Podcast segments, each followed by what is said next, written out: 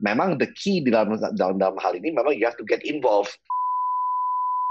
Ya bagi bagi bagi founder yang mau ketemu sama angel yang yang want to approach angel investor untuk dapat funding okay. ya yeah, they have to really quickly show their uh, themselves the, the true colors of, the, of of them as a person.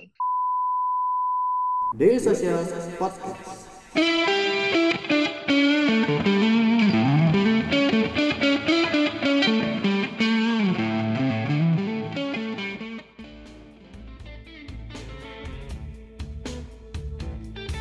Visi Talks kembali hadir kali ini bersama saya Yeni Usra dan kita akan berbincang-bincang dengan Alex Rusli yang sekarang sudah menjadi angel investor. Hai Pak Alex. Halo, apa kabar? Baik Pak, sehat-sehat ya Pak ya?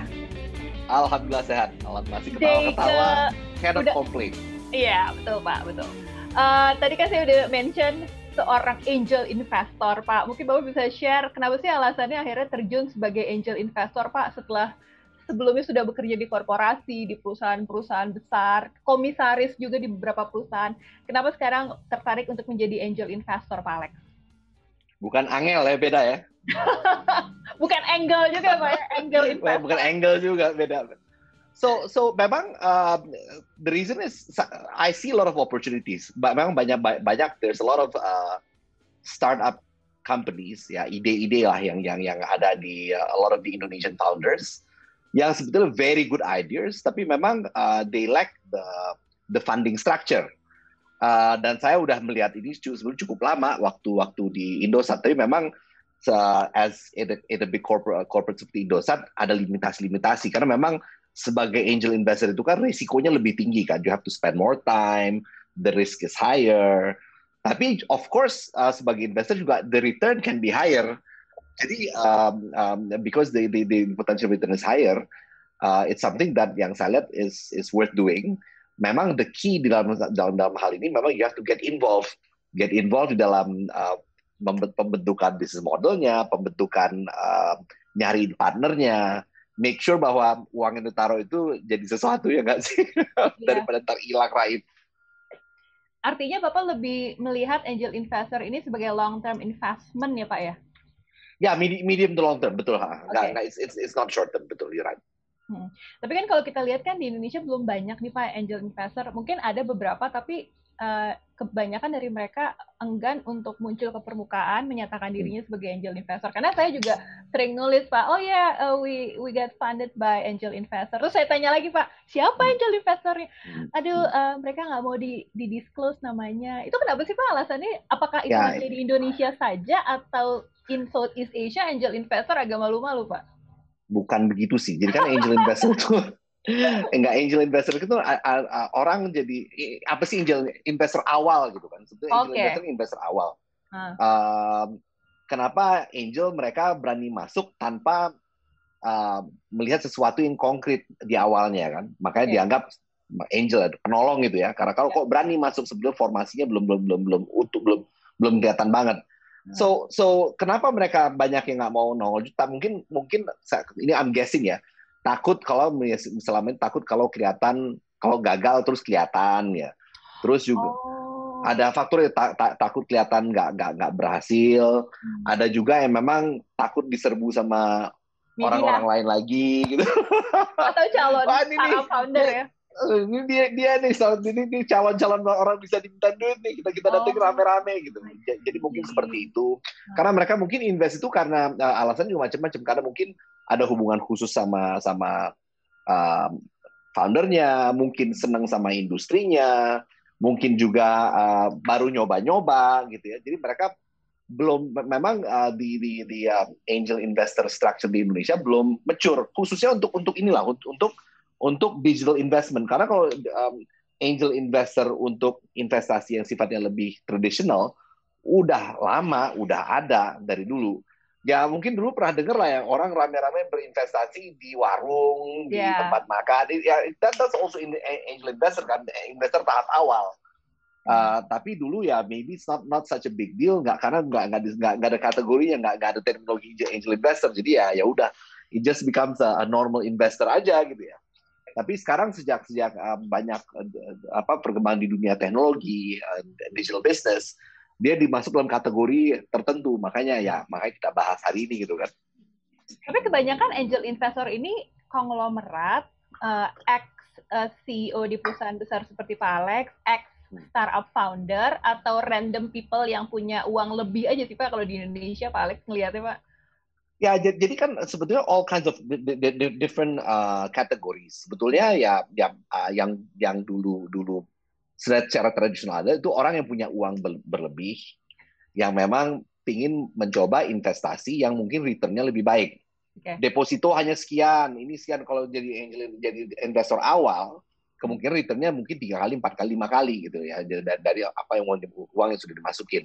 Hmm. So so um, alasannya memang berbeda-beda gitu ya. Um, nah ada family office juga jadi jadi uang-uang konglomerat gitu ya yang memang memang ingin melihat hal-hal mungkin strategi strategically related kepada industri di mana mereka, mereka berada. Yeah.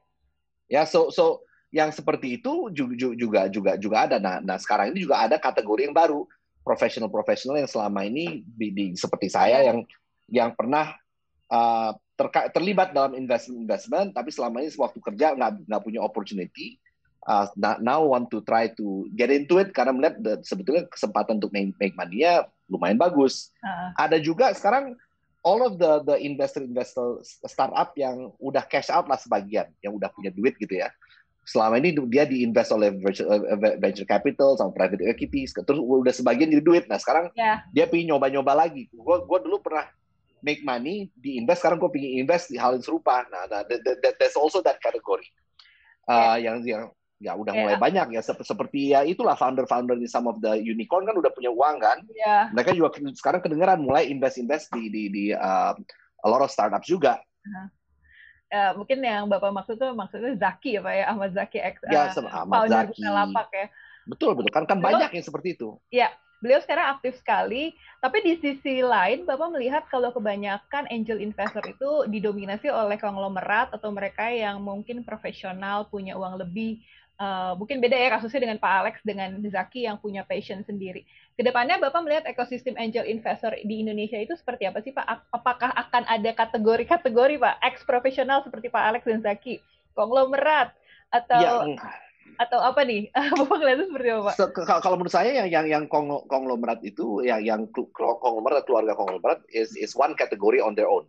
Oh. Yang sering disebut disebut sebagai family office Okay. Jadi memang memang keluarga keluarga yang yang yang punya uang yang mereka ingin mencoba menginvestasikan dalam kategori tertentu ya di kategori startup itu ya ya, ya startup atau digital business atau new businesses lah ya.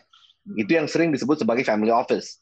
Dan family office family office itu sekarang udah kelihatan udah mulai uh, become more professional. Jadi ada yang manage, mereka hire orang untuk manage all this, melihat ya, kesempatan-kesempatan secara terstruktur dan I think in time these things these categories will will continue to grow gitu ya.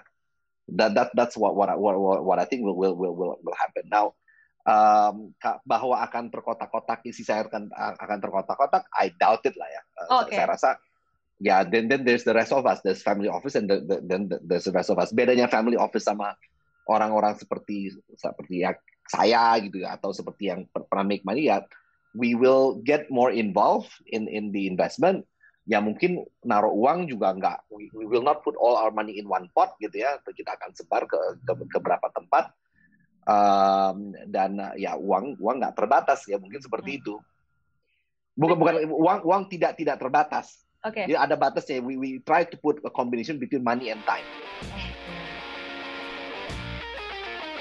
Jangan lupa subscribe Ngobrolin Startup Daily Social Podcast di SoundCloud, Spotify, atau aplikasi podcast favorit kamu. Kalau di Indonesia sendiri, Bapak pernah mengunjungi atau ikut atau tergabung dalam komunitas angel investor kan memang ada uh, angel investor network Pak uh, angin ya. yang kita kenal angin. Tapi ya. kalau Bapak sendiri sering nggak sih Pak ketemu sama beberapa angel investor ngumpul-ngumpul atau masing-masing aja nih Pak ketika mau involve fundraising? Ya, ya sebenarnya kalau kalau as angel investors kan kita nggak nggak nggak fundraise, kita pakai uang sendiri kan. Oke. Okay. So biasanya di di di invite uh, ketemu-ketemu ya nggak sengaja ketemu-ketemu pas founder uh, ngundang kita untuk untuk dengerin pitch mereka, ketemu nggak sengaja, you know, that, that that kind of thing.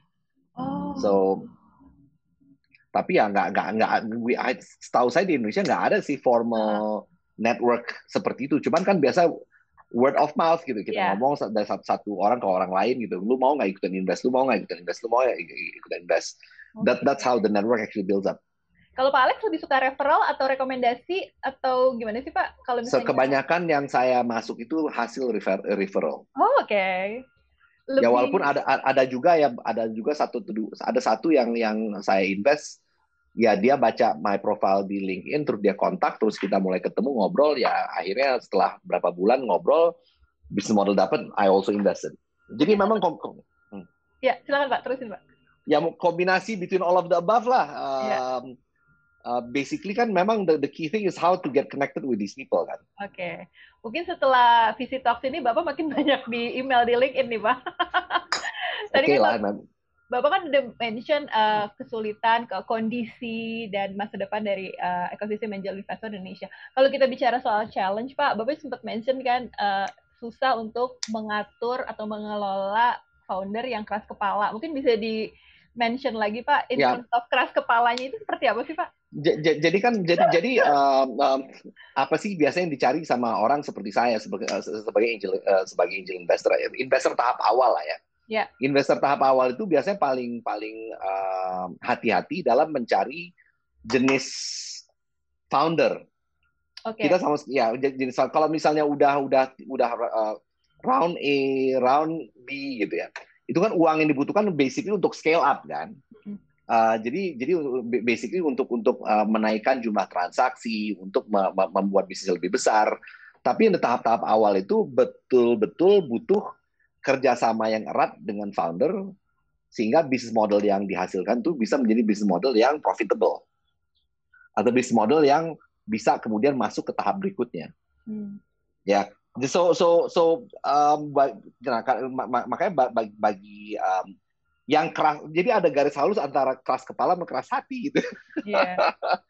So strong willed and and, and, and, and- keras kepala. Nah yang keras kepala itu nggak mau dengar. Iya. Nah tapi ya makanya kadang-kadang apalagi sekarang nih di di era kita berzoom ria begitu um, membedakan antara yang keras hati sama keras kepala itu nggak Ah. gampang. Oke. Biasa itu lebih lebih kelihatan dari body language pas ketemu, pas Iya. diskusi. Uh, that that's why this this task is becoming tougher now. Iya betul. Saya juga sempat ngobrol sama beberapa visi. Justru virtual pitching ini sebenarnya kurang efektif ya Pak ya, karena seperti yang Pak Alex bilang body language-nya nggak bisa kelihatan ya Pak ya. Ya untuk yang yang untuk early stage itu it's very difficult.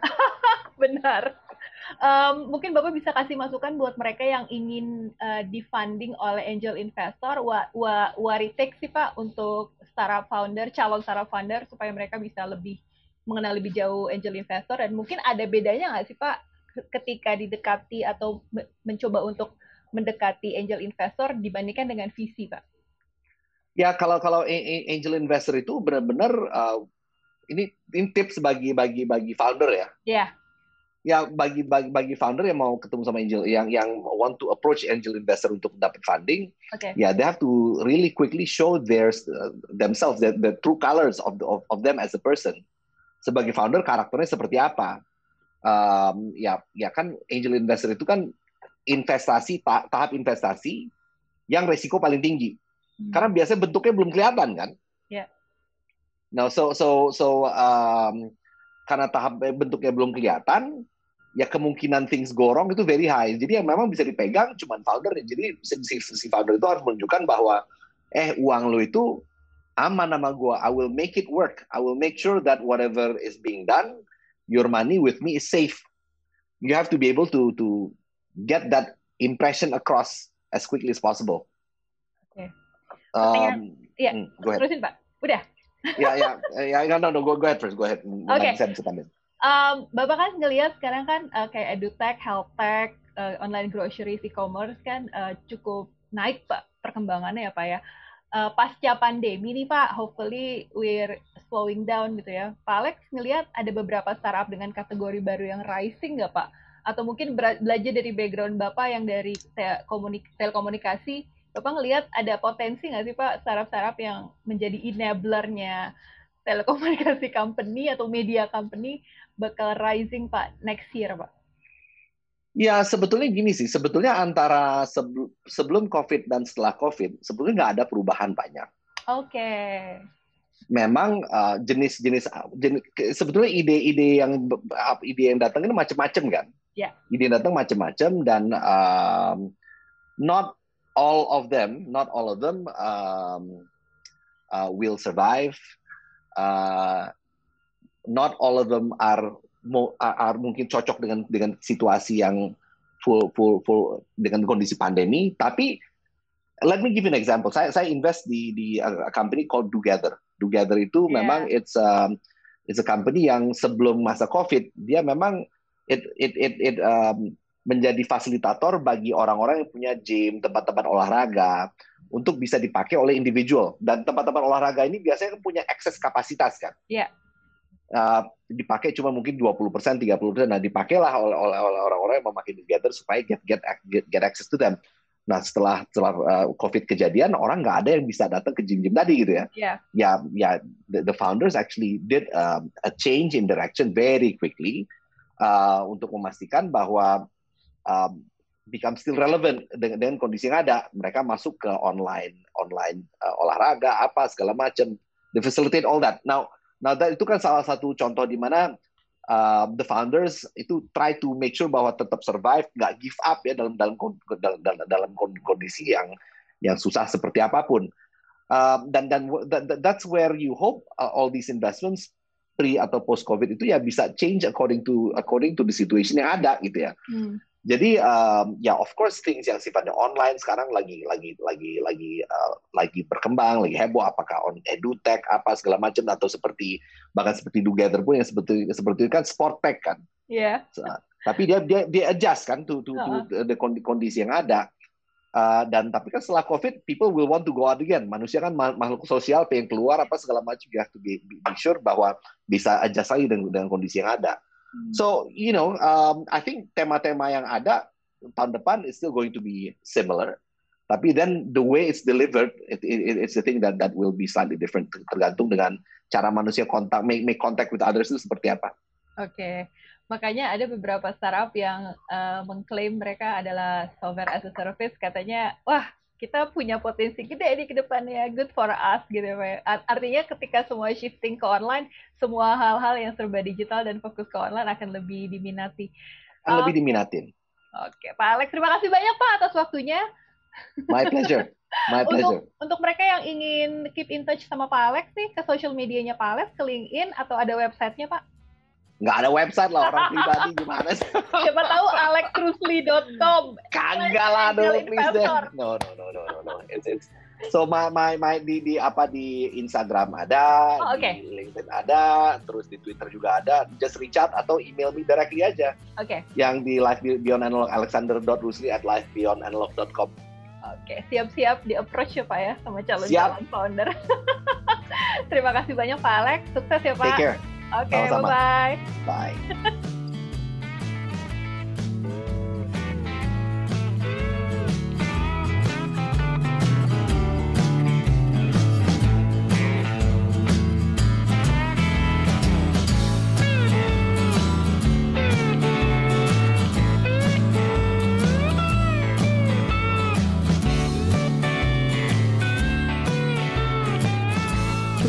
touch bersama kita di dailysocial.id untuk website kita. Di Facebook kita ada dailysocial.id, di Twitter kita ada @dailysocial dan di Instagram kita ada @dailysocial.id. Di LinkedIn kita ada Daily Social dan di YouTube kita ada Daily Social.